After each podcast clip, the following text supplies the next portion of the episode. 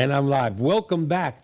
Um, I'm back in the studio. This is Mike Banner, second week back in the studio, not working from home anymore, back at the beautiful We Beam TV studios in Port Richey, Florida. Welcome to 62 Who Knew. We have a very, very exciting show today for you.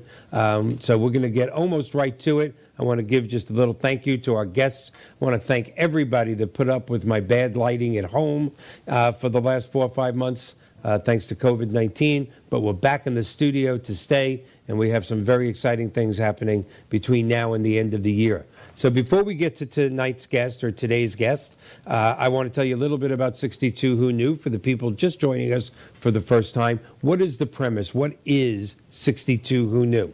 Well, I'm 62. Many of our many of our listeners and viewers are between the ages of 55 and 65. That's our demographic. And as we approach that age of 62, we all have the same questions. We may not be ready to retire, especially in today's economic times of this country, but as you approach 62, suddenly retirement is looming. You're asking yourself the question Should I pay off my house? Should I have a mortgage? Do I need long term care insurance? Do I still need life insurance? Who am I going to use for Medicare supplemental policies in three years? Uh, should I keep working? Should I take my Social Security at 62 or should I defer to a later age so I can get a higher check amount every month? These are questions that I'm asking myself. I know thousands of you are asking, tens of thousands. And here's the point our fathers asked the same question of themselves. Our mothers and fathers, before that, their mothers and fathers asked those same questions. But my generation has a slightly different hurdle to overcome. And I know every generation thinks they do, but this is real. Our generation, people between 58, 55 maybe, and 62, have this to overcome. Modern science and medical technology has given us longer lifespans the last 20 years than any other generation before us. Now, longer lifespans is a great thing, but it is a mixed blessing. It is a double edged sword, for lack of better terms, because less than 1% of this country can make it to age 62 and financially have the worth, have the assets, have the disposable income to make it to 90. And that's what we're going to do nowadays the odds in this country, if you make it to 62 years old, are even money 50 50 that you're going to make it to 90. So, who knew at 62 years old we still may have another 30 years ahead of us? Our parents, their parents, planned for another 10 or 15 years. We're planning for 30. And that's the premise of 62 Who Knew. So every week we endeavor to bring on guests that talk about subjects that are pertinent to the quality of life between the age of 62 and when we leave this planet in our 90s. And with medical breakthroughs and science and technology, that very soon may be the hundreds. But for the time being, it's the 90s. So every week we bring on experts to speak about annuities, reverse mortgages, long term care insurance, health and exercise, Medicare, Medicare supplements, Medicaid. The topics never end for what we have to deal with between the ages of 62 and when we leave this planet. That's the premise of 62 Who Knew? And it seems to be a premise that has been well accepted because we're just a little over 15. John, what are we, 15, 16 months old? 17 months old. I never realized that. Time flies when you're having a good time. And obviously, starting with no viewers and now up to a little over 80,000 viewers per week. So thank you for being with us. Thank you for telling your friends about us. Thank you again for living through the bad lighting of my living room when I was going from home and taping from home. But we're back and we're so happy to be back. And tonight we have a special guest. She has been with us, I think, three times before um, and has always been one of the highest rated episodes when she's been here. Just as a point of interest, the four most popular topics for the last 12 months on this show have been, in other words, the episodes that have drawn the most viewers have been long term care insurance, Medicare, dementia, and its many vari- you know, variables of it, and reverse mortgages. That has been the four best topics. And today we bring back Dr. Laura Banner. No, no uh, coincidence. Yes, she is a relative, but Dr. Banner is one of the foremost experts on dementia, specifically Alzheimer's, but all types of dementia throughout the country. Not very long ago, she started her first podcast, At the Window with Dementia. And within 30 days of that podcast starting, besides having a tremendous amount of downloads, she was awarded uh, the number one podcast in the nation on the topic of dementia. She has now followed that. She's been on the show a couple of times since then. Always a fascinating show. But since then, she has just launched her first book, which is Looking Through the Window with Dementia. Little bit different than At the Window with Dementia, but Looking Through the Window. It's an amazing book. I got the opportunity to read it, uh, the perspective of it. We all have people in our families uh, that deal with this, and uh, this hour is just going to fly by. This is a book that everyone must read. It touches everyone in every family, and we're going to talk about it right now. Without further ado, John, let's bring up Dr. Laura Banner. Hello, how are you? I'm good. How are you? I'm doing great. The book was uh, was an it, it was touching because you know you know because we're relatives and because my cousin Bob is your husband and Bob is really more like my brother than my cousin because of our past. Um, yeah, we both fool around when we can't remember something and go, uh oh, dementia. But you also know it worries us sometimes in a serious way. So um, I think your topic and I think the book. It, it touches on things that, that really gives you the chills, that really makes you go, oh my God, is that what they're thinking when they look through that window and see life going on? Um, it just gives me the chills. So I'm going to let you take over because I want you to tell people about this book. Um, I have a book, other people have books, but your book touches everyone. It doesn't make Thank you. It, it, it just really does. So I want you to take over from here. Tell us what motivated you to take us from the window to looking through the window and why you did this. Publishing a book is no easy thing. Um, I know that. So what, what made you decide to write the book? Well, first, let me thank uh, say thank you for you having me on again. I always enjoy my time with your audience. Um, but just in the the vein of total transparency, I appreciate the promotion, but I am not a doctor. I'm a nurse practitioner. That's right. I forgot that. I just made. Hold on one second. Now you're a doctor. Okay. Perfect. Thank you. Is Dr. Phil really a doctor? He is. He is. He is not. I don't believe he is a, um, a medical doctor. I believe he is a PhD. Right. He annoys me, but that's another subject for another show. Okay. So I just wanted to put that out right, there, you. just to, to be clear. No problem. um, so yes, I am passionate about dementia, as your audience who may have seen previous episodes with me on it are aware. Um, I started my interest in dementia in my clinic practice. So I still see patients in the clinic setting, and I am a general neurology nurse practitioner, but I specialize in the care of dementia patients and by default, their families as well. And that's where my interest began. That started about 10 years ago. Over time, as I am now in my mid 50s, it has hit home. I have family members on both sides that are afflicted with various types of dementia. So I am immersed in dementia, not only in my professional life, but also in my personal life. I started a company called Compassionate Education a few years ago, but at that point, it was only present in social media. It was just about me pushing out information because what I came to understand was that most people really don't understand dementia. They think that dementia is synonymous with Alzheimer's and that everyone will, you know, develop some type of dementia at some point in their life. They think it's the same thing as what used to be called old age senility. So, about a year ago, I thought, you know what, I need to spend more time in the mode of education. And so I brought on my daughter and we went ahead and really took the company compassionate education from the ground up And now compassionate education is all about educating caregivers, family members, the general public. Um, I still see patients in the clinic part time, and when I'm not there, I'm doing compassionate education.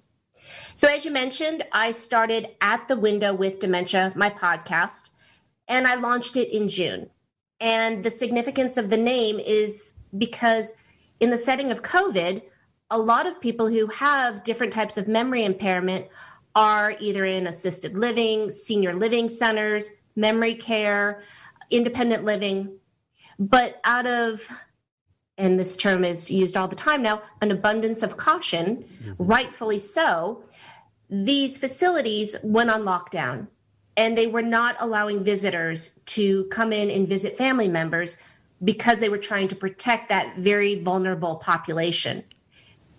Over time, what began to transpire was these facilities would say, We see the need for interaction, but we still can't take a chance of your loved one getting the virus. So, how about if we make appointments and you can see them at the window? Right. And so that was the impetus of the name for the podcast.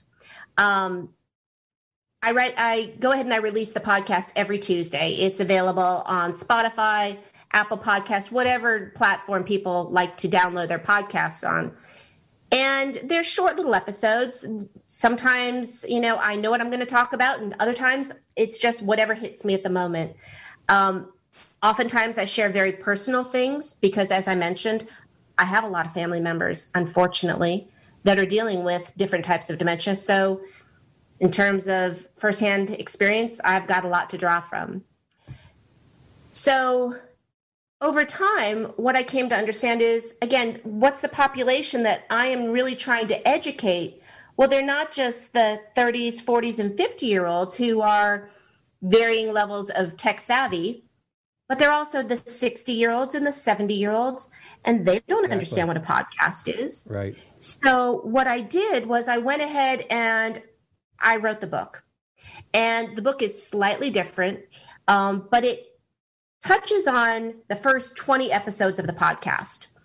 So each chapter is preceded by a little vignette, a story, um, they are true, that really illustrates the topic in the chapter. And then it talks about whatever that particular chapter is about.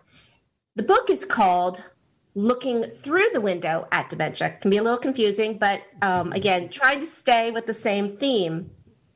It's an easy read. It is about a medical issue, but it is written for the general population who has no medical experience. It helps make sense of the different types of dementia in a way that we can understand. Um, for example, I was seeing a patient the other day, and she came with her son, who is now going to be her primary caregiver. And I try not to make assumptions when I'm talking to family members because this may be their first experience with some type of dementia.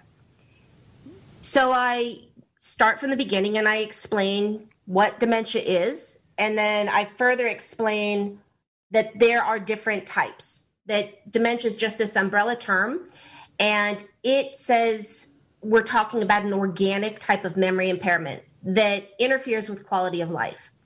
And underneath this umbrella, you have different types. The most common type, the type that is most well known, is Alzheimer's disease. Two thirds of people who have some type of memory impairment have Alzheimer's, either a pure Alzheimer's or perhaps a mixed, which means Alzheimer's plus another type of dementia. And there's vascular dementia, and there's Lewy body dementia, and there's frontotemporal dementia, and there's multi-infarct, and the list goes on and on. And if you can imagine, there's over 100 types of dementia. But dementia is just this general term. Mm-hmm. And so, about 30 minutes into this conversation, the son, who I will tell you is quite educated, um, he said, Well, thank God it's Alzheimer's and it's not dementia. Ooh. And I realized at that point that as much as I assumed that I was explaining, somewhere I missed something. So we mm-hmm. stepped back. Um, I was actually talking to my brother last night, and um, he read the book. The book has only been out for two weeks now, and he made the same misconceptions or expressed the same misconceptions about dementia and Alzheimer's as most people do because um, he just didn't understand it. And then he read the book, and we've been talking every night about it. And he said, Laura, you know I'm into cars, and my, my brother is a car fanatic. He said, Here's how I look at it dementia is like a car. You can tell people you drive a car, but that really doesn't give a lot of information. Are you driving a Porsche? Are you driving a Ford? Are you driving a Chevy? Are you driving a sedan or a truck? He said, That makes sense to me. And I thought, you know what?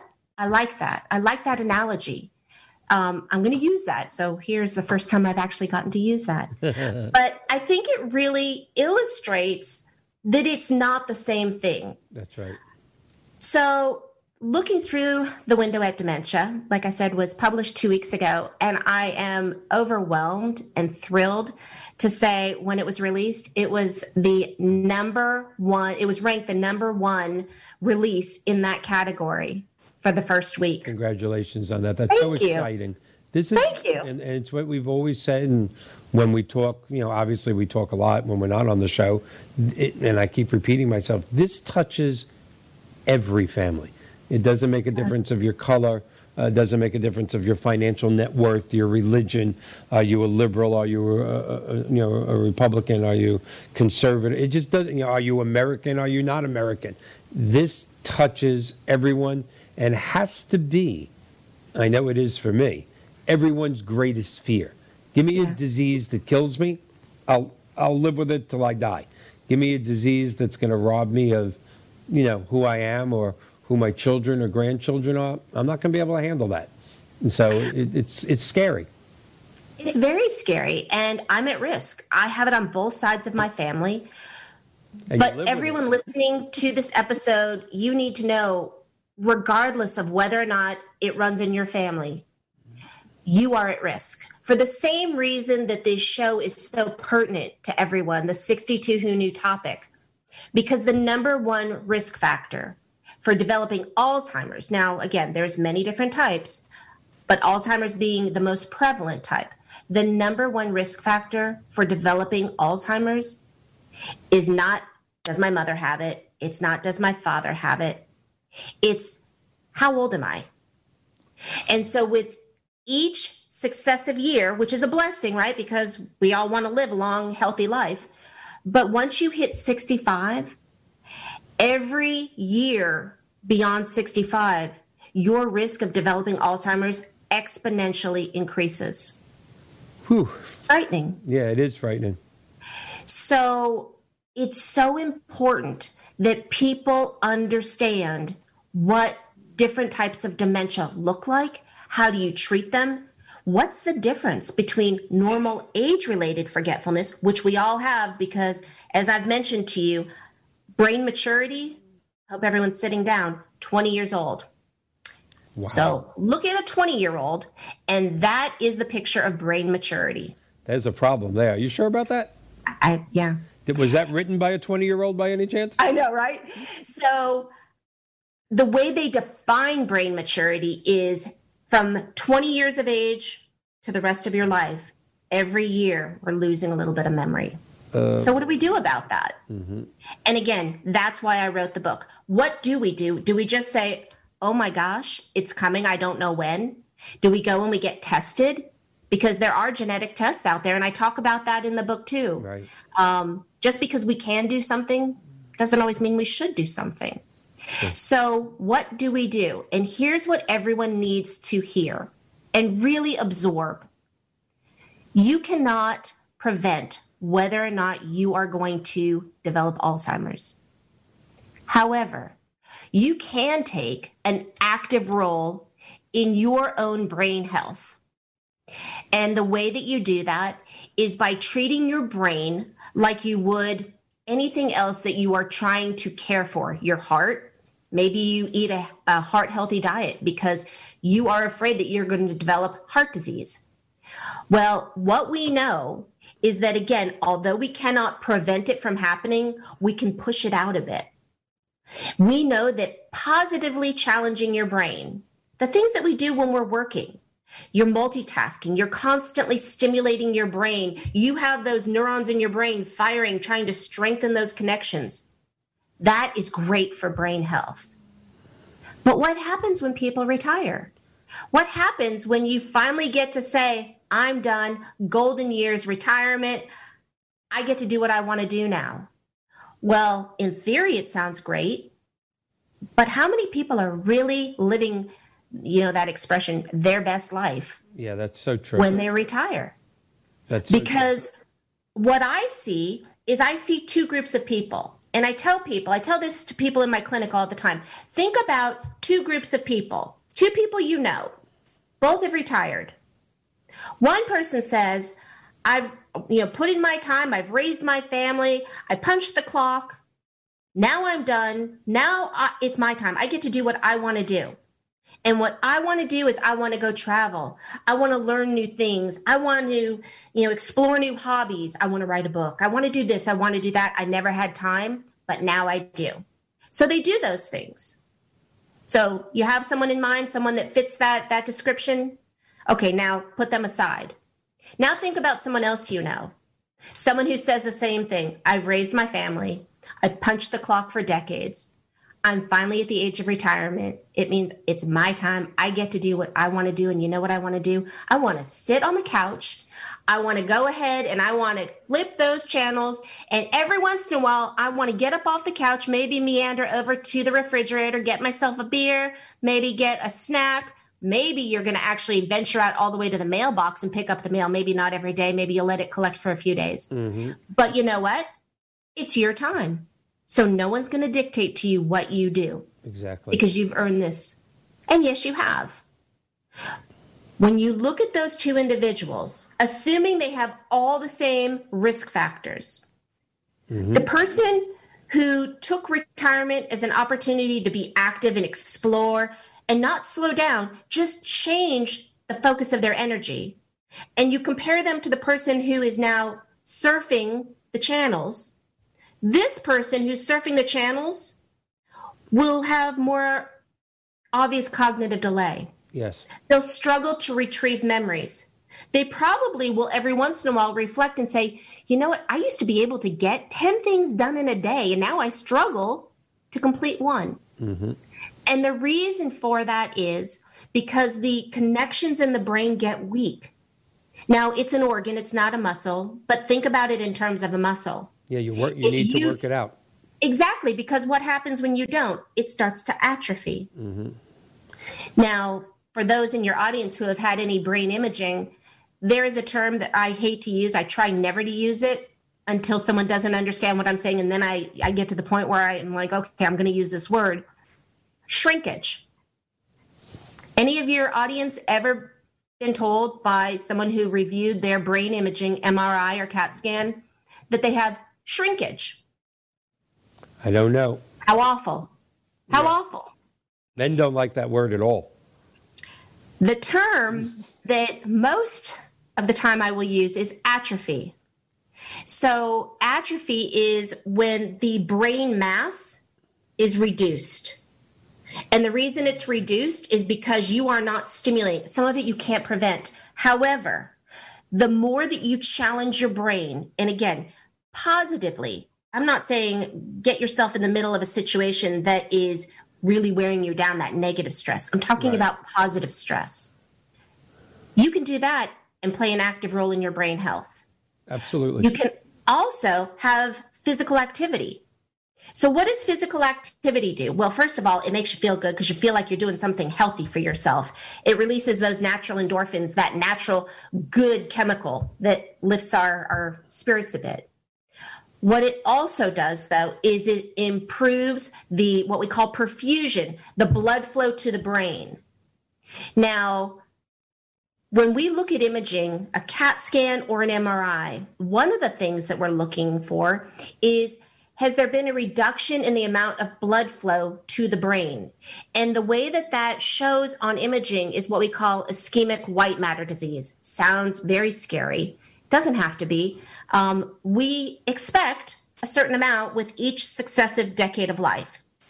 So it's kind of like arthritis. It's not surprising if someone in their 50s or 60s or 70s or 80s has arthritis, right? Normal wear and tear. We yeah. expect it, we accept it. But when that arthritis is debilitating to the point where they cannot ambulate, where maybe they are in a wheelchair, that's not normal. Mm-hmm.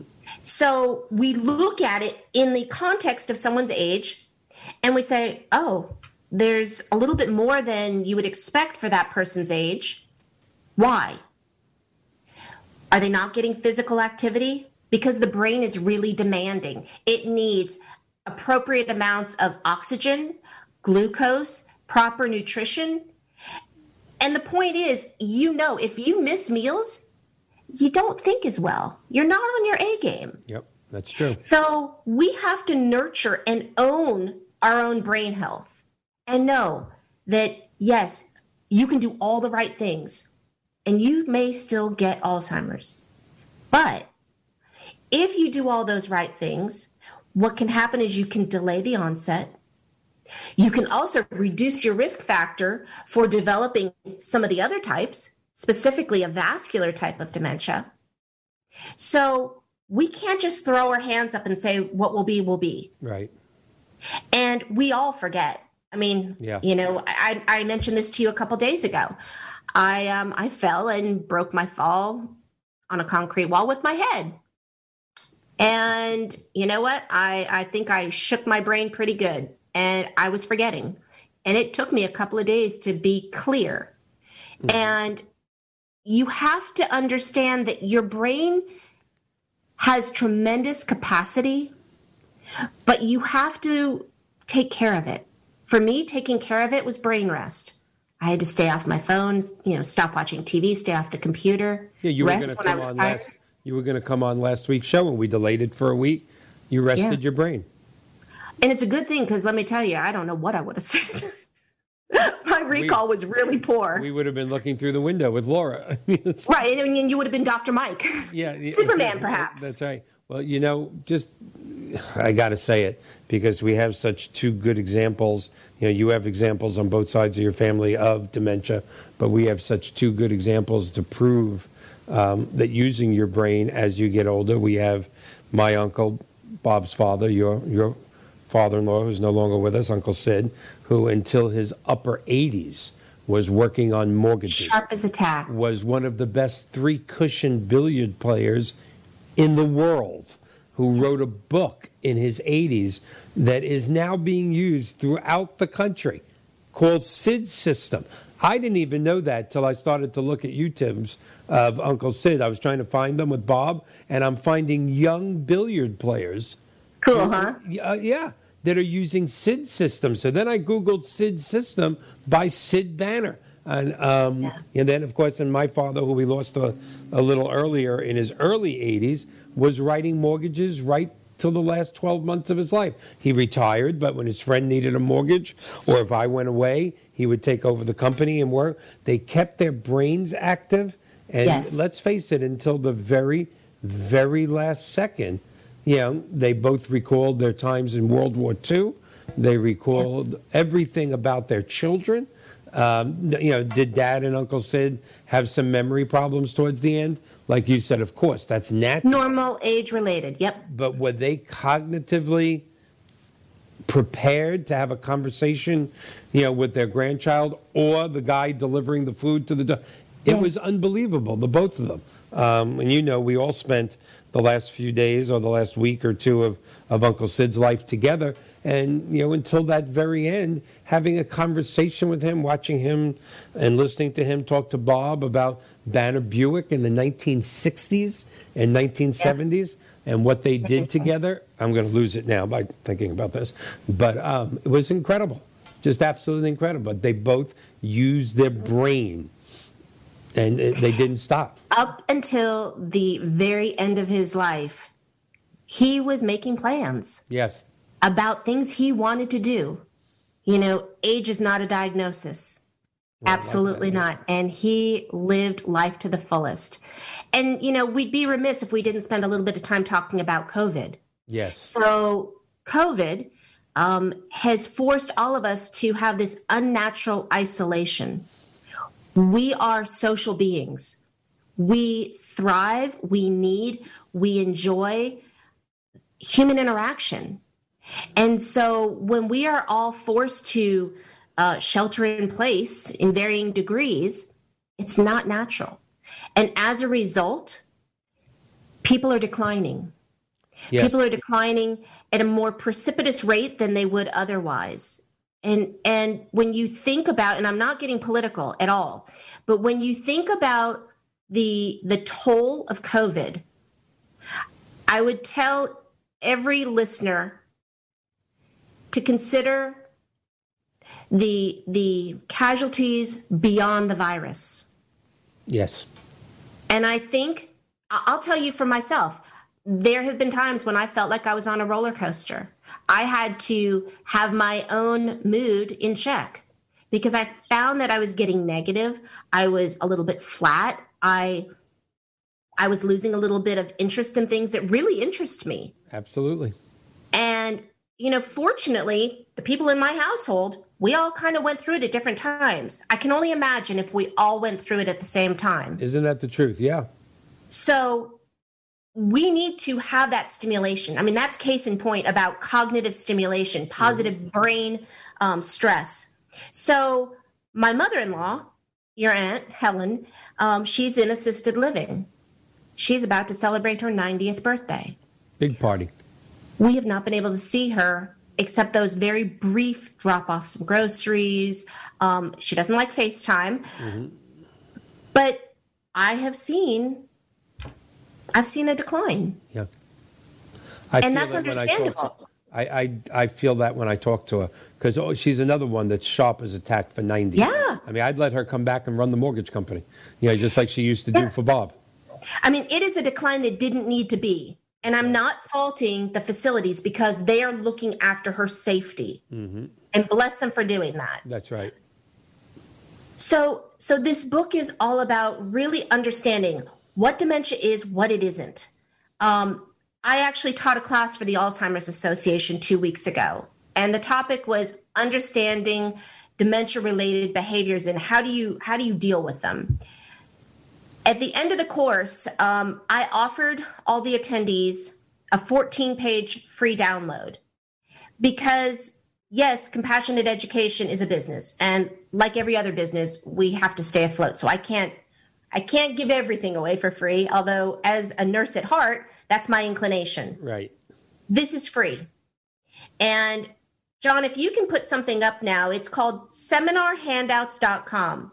And I invite every single listener to go to www.seminarhandouts with an S.com. Oh, thank you very much. And you will see there is a free download, 14 pages filled with information. And this information, I think, will be a great jumping off point for anyone mm-hmm. who needs more information or is just starting their quest of information about different types of dementia. I talk about different behaviors associated with the various types of dementia. I define the different types of dementia. We talk about the medications. It is packed with information. So when you do it, you'll see, because I, like I said, I just um, went ahead and taught this course. It will appear as though, oh, thank you. It will pe- appear as though you just attended my seminar, which I guess we could call this a seminar. Yes. Um, please go ahead and download it. Tell your friends. It is really good information. It's quality information. And that's the other thing that I want this book to do. Dr. Google, he's, you know, pretty easy to get in to see. Yeah. The problem is you don't know if the information Dr. Google is giving you at any given time is credible information. Sometimes he's a quack, sometimes he's right on. I wouldn't want to take that chance with my family or loved ones. Exactly. So this information is, like I said, it's written at a level that is easy to understand. Um, I hope people enjoy it. I um, the, it came from my heart. It's dedicated to my mom who is having some vascular dementia issues. And is such um, a wonderful it, person. I, thank I, you. I always go back to, I mean, I have a lot of examples, but when we drove up to you during the hurricane to get out of Florida and we're eight hours late, I mean, it must have been close to one in the morning. We were supposed to get there at like four in the afternoon, but we hit so much traffic. And when I say we, almost the entire family came to stay with you at your house. You weren't there at that point. You guys were stuck on a cruise ship. Poor, poor you. So as I know, it's the interesting words to put in the same sentence: stuck and cruise ship. Yeah, really. Poor you were. Poor you. But be that as it may, we pull up at twelve thirty at night. You had told me where the key was, and there's your mother in the wind and the rain, standing there, going, you know, I know you were just a few minutes away, and I went out and got food. It's sitting for you at the kitchen. I'm thinking, well, and I didn't think. I said, why did you do that? You shouldn't go out. The hurricane's coming here too no, no, no, I didn't want you to have. I mean, she's such a wonderful person. She is. Um, and to think Thank she's you. afflicted with that is, uh, you know, it's heartbreaking. heartbreaking. It just is. And you live with it because she lives with you because you're and you're a wonderful daughter. She's at the very early stages, like Joe Biden. So although she is, although she is, I had to say it. I'm sorry. I, if you want to keep talking, I'll be quiet. No, no, it's okay. Right it's my show. I can say what I want. I know. That's why I'm. Like I said, I won't be political. I'll let you do it. So she's at the stage where she has the awareness. It's heartbreaking. Yeah. She she has good days. She has bad days. She has good hours, bad hours. She was generous enough to allow me to share her story through my podcast and in turn through the book. The only thing I had asked of her is please don't listen to my podcast because sometimes I do share the stories that you gave me permission to share, but I didn't want her to hear them. Right. When I wrote the book, she said, I'd like to read the book. And I said, okay. Uh-huh. But it's from the podcast. And she read it and um, it touched her. Sure. It and it, it was it was wonderful. So it's dedicated to my mom and it's dedicated to Bob. Let me just, you know, I know you already know this because you read it, but let me just tell you a couple of the the topics. And if you go to Amazon.com, yeah, here is the um the plug. Sorry. No, but you, you got to go plug. to Amazon.com. This is not a self a selfish plug. The, families need to read this. Thank um, you. You know, there's a lot of great books out there that are enjoyable, and if you read them, you put the book down at the end of the book, and you go, "Oh, that that was well worth my time." But you didn't need to read it. It doesn't help you with your older aunts and uncles and, and your mom, your dad, your grandmothers, your grandfathers. This book is a is, is a must read. And uh, my hope for this book is that people read it and say, wow, you know what? I, I, need to share this. And they hand it to someone else or they tell someone else where to go get it. So, just a couple of the yeah, topics don't, here. Don't, to my 80,000 people that are watching, don't buy a book and hand it to someone else. Buy them the book or ask them to buy the book. Yes. They are more, you, you know what?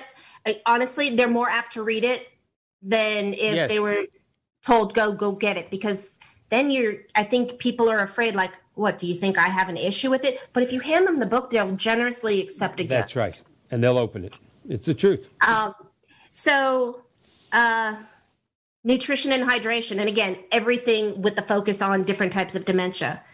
I start the book with an introduction to dementia, really uh, explaining what it is and what it isn't. Um, what's so funny? What's so funny? That chapter is about an observation that I had. I noticed it in my mom. I notice it in a lot of people who have some type of memory impairment. When you'll ask them a question and they laugh inappropriately.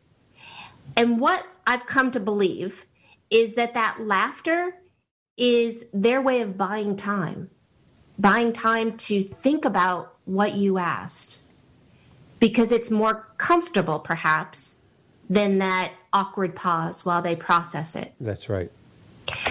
So, what's so funny? Are they listening? Are they listening is a chapter that talks about memory impairment. And again, we're talking about the seniors, right? Because that's who experiences memory impairment in terms of dementia. So, so often when you get to 65, 70, 75, you know, on down the line, too much, in my opinion, too much of your social outings are to go see people like me, mm-hmm. medical offices, healthcare. So, what a lot of people do is they start to pull back and they don't go for those well checks as often as they did when they were younger or as often is as recommended. And as a result, what happens is things can fall through the cracks. So, a lot of people, as we get older, your hearing starts to decrease, perhaps at different levels. Um, your cousin, my husband's hearing has decreased. And when he got it tested, interestingly enough, the only tone that he can't hear is the you. tone of my voice. different was, topic. I was guessing show. at that. You're not telling. It's true. You're not serious. It's true. Oh, I swear. The audiologist said the tone that he cannot hear is the same tone as a woman at my age. Oh my God. Okay, now you know you have to check the business account to see how much of a check Bob wrote that doctor to say that. I know. That's I never knew that it went like that in tones. Yes, absolutely. Absolutely. So the question is when people are not remembering things, did they hear it the first time? Perhaps they're hearing impaired, but diagnosed or not diagnosed. Are they looking at you when you tell them information, or are you saying things in passing? Perhaps their back is to you. Mm-hmm. So when you know the topic "Are they listening?" is really "Are they hearing?" That's right. So it's important to have those well checks and get your hearing checked because people telling you that you are not remembering things may in fact be that you never heard it the first time and now with everyone wearing a mask oh, people who have hearing impairment read lips. Instinctually we read lips. But if the mouth is covered with a mask they can't. That's right. Um, vitamin b. Vitamin b is essential for brain health. So I talk about the different B vitamins. I talk about the different types of diets people follow and who's at risk of having low B12. Um, I saw a patient yesterday, as a matter of fact. Now, I don't see her for cognitive issues, I see her for neuropathy. And neuropathy is abnormal sensation, usually in your feet, sometimes hands and feet. Mm-hmm. I haven't seen her in a couple of years, and she said it is so much worse. So I looked back and I reviewed some labs. Her B12 was 160 a year and a half ago. What is that? Is that low? So it is very low. So primary care standards are different than neurology standards. Primary care is usually okay with someone's B12 getting down to 200, 250. Neurology, we like to see it no less than 400. Oh, wow. So hers was 160 we can give her injections and get those numbers up pretty quickly. But from a clinical position of, of her appreciating the benefit of increased B12, well, you know, I know I can get her better than where she's at now. I don't know if I can get her to the point, I probably cannot, where she has no residual deficits because she has been B12 deficient for so oh, long. So I talk about the B12s.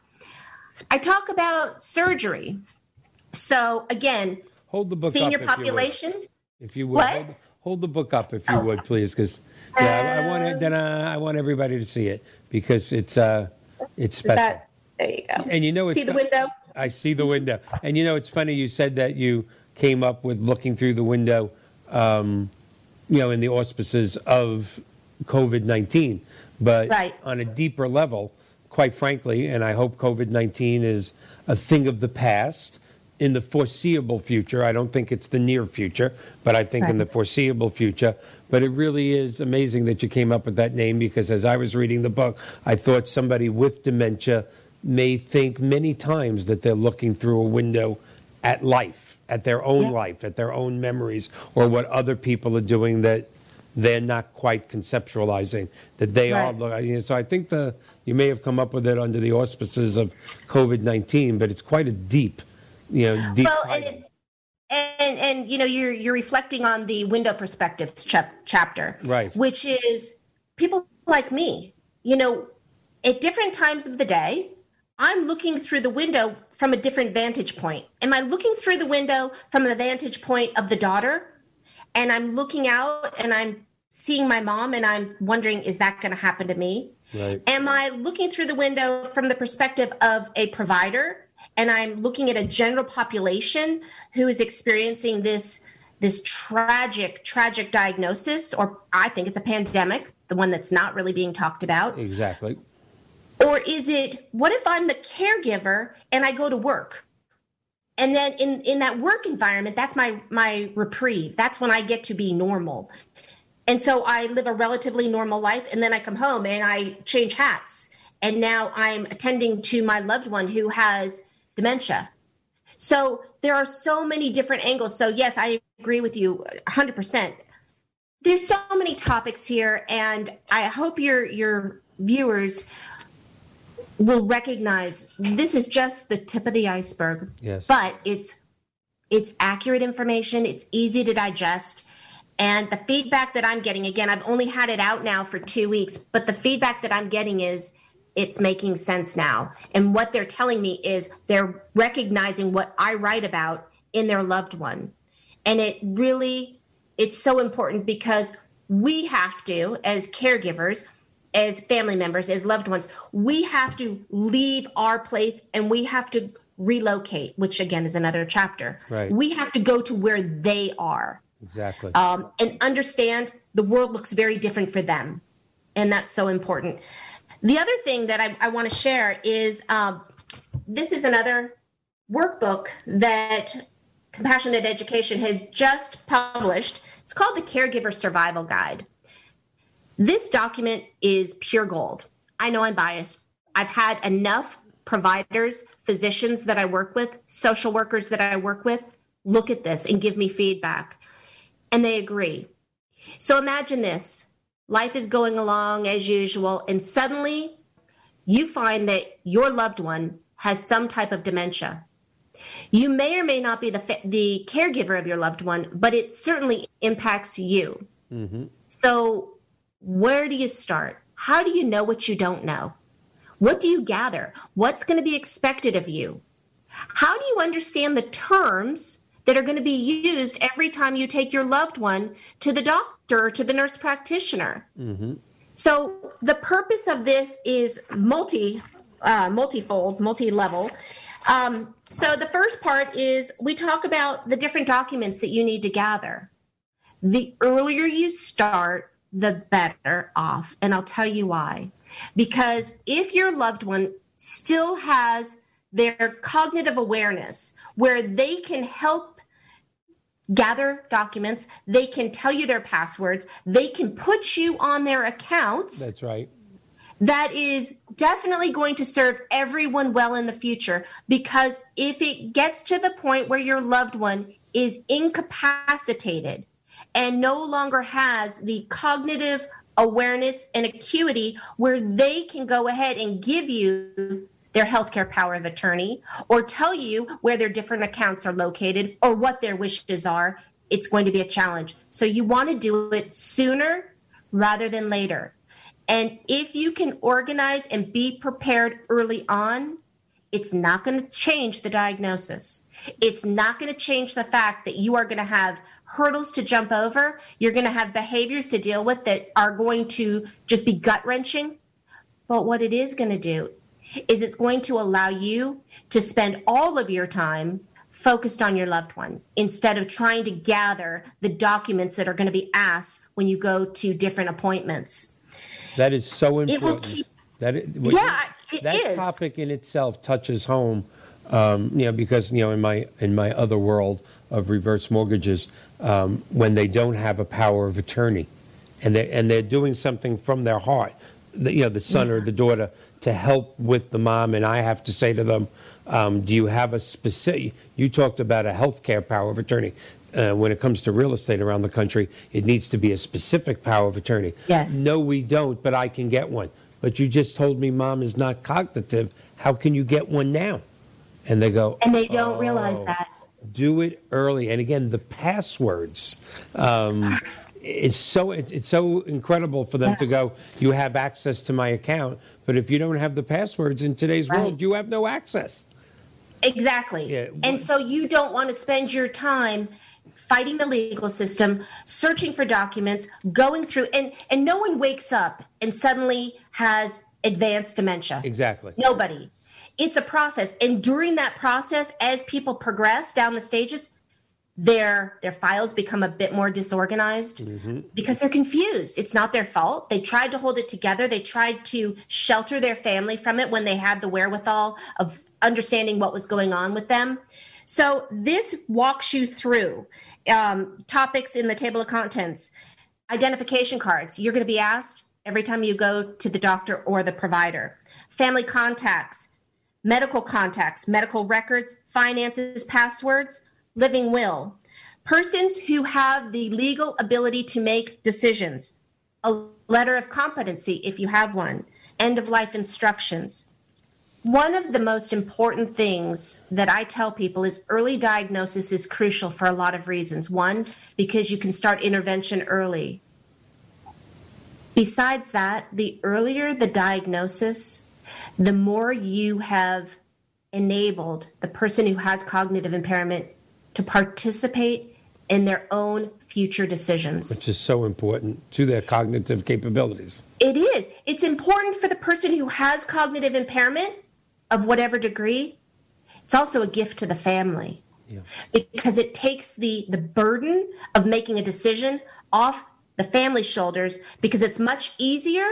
None of this is easy, but it's easier to follow the, the wishes of your loved one than trying to figure out what would they want? Yes. And if there's more than one person trying to figure out what the loved one would want, well, you just know how that's going to go. Yeah. And- so that's part of it.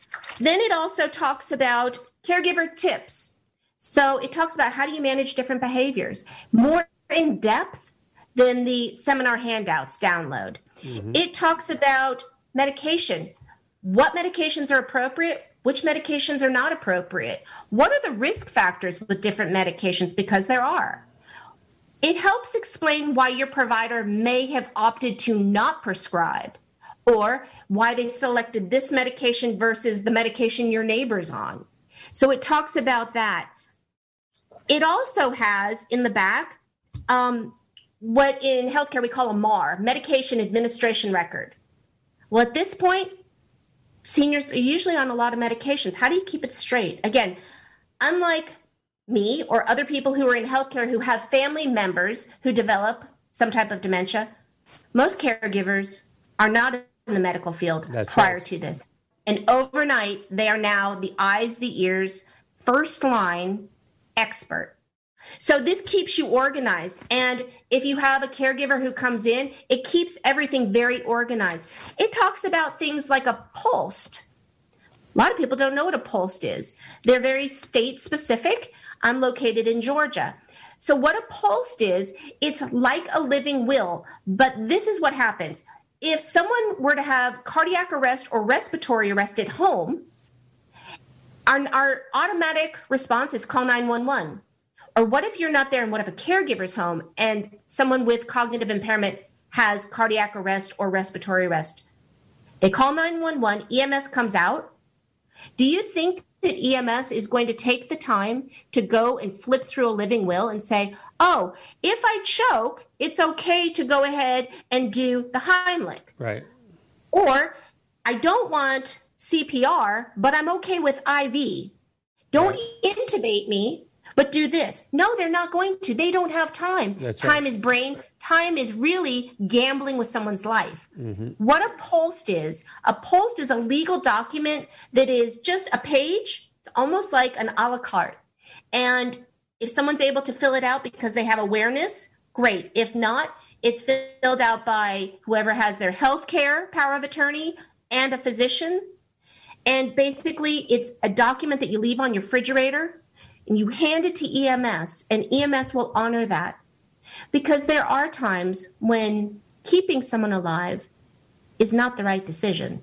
It's a very personal decision, but it's a, it's a hard thing to say, I'm sure, for you as a, as a nurse and a personal caregiver to your mother. But yeah, there's there's no doubt too many people, you know, leave this world too soon.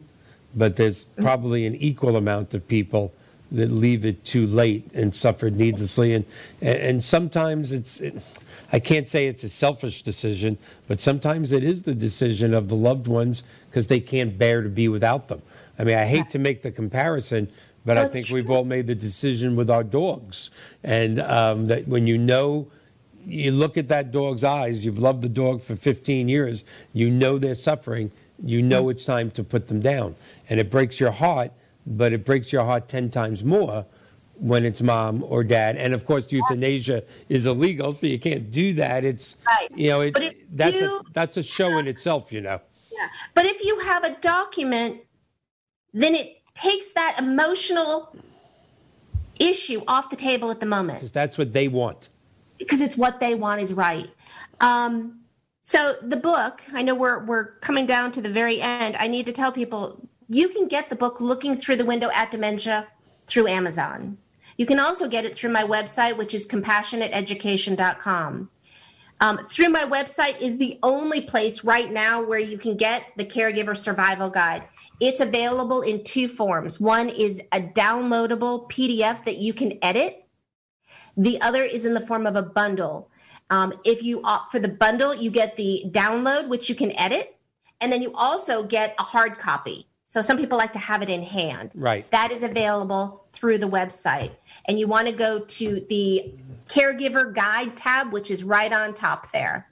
Right. Perfect. With almost 30 seconds left, you, brought up so many things. Oh, there's our little darling. Uh, you brought up so many uh, things. I mean, again, you don't know the stress of a caregiver until you become a caregiver. That could be a show in itself. Um, your cognitive testing that I love taking every week is I actually felt better when I passed your cognitive test. Like, all right, another week, I'm still with it. But That's the My Mind Challenge on the website. I love it. With 10 seconds to go, thank you so much. You know how much I love you. Thank you for being here. We got to do this more often. Three seconds to go. We'll see everybody next week. Thank you, Laura. Give my love to everybody. you. Thank you, everybody.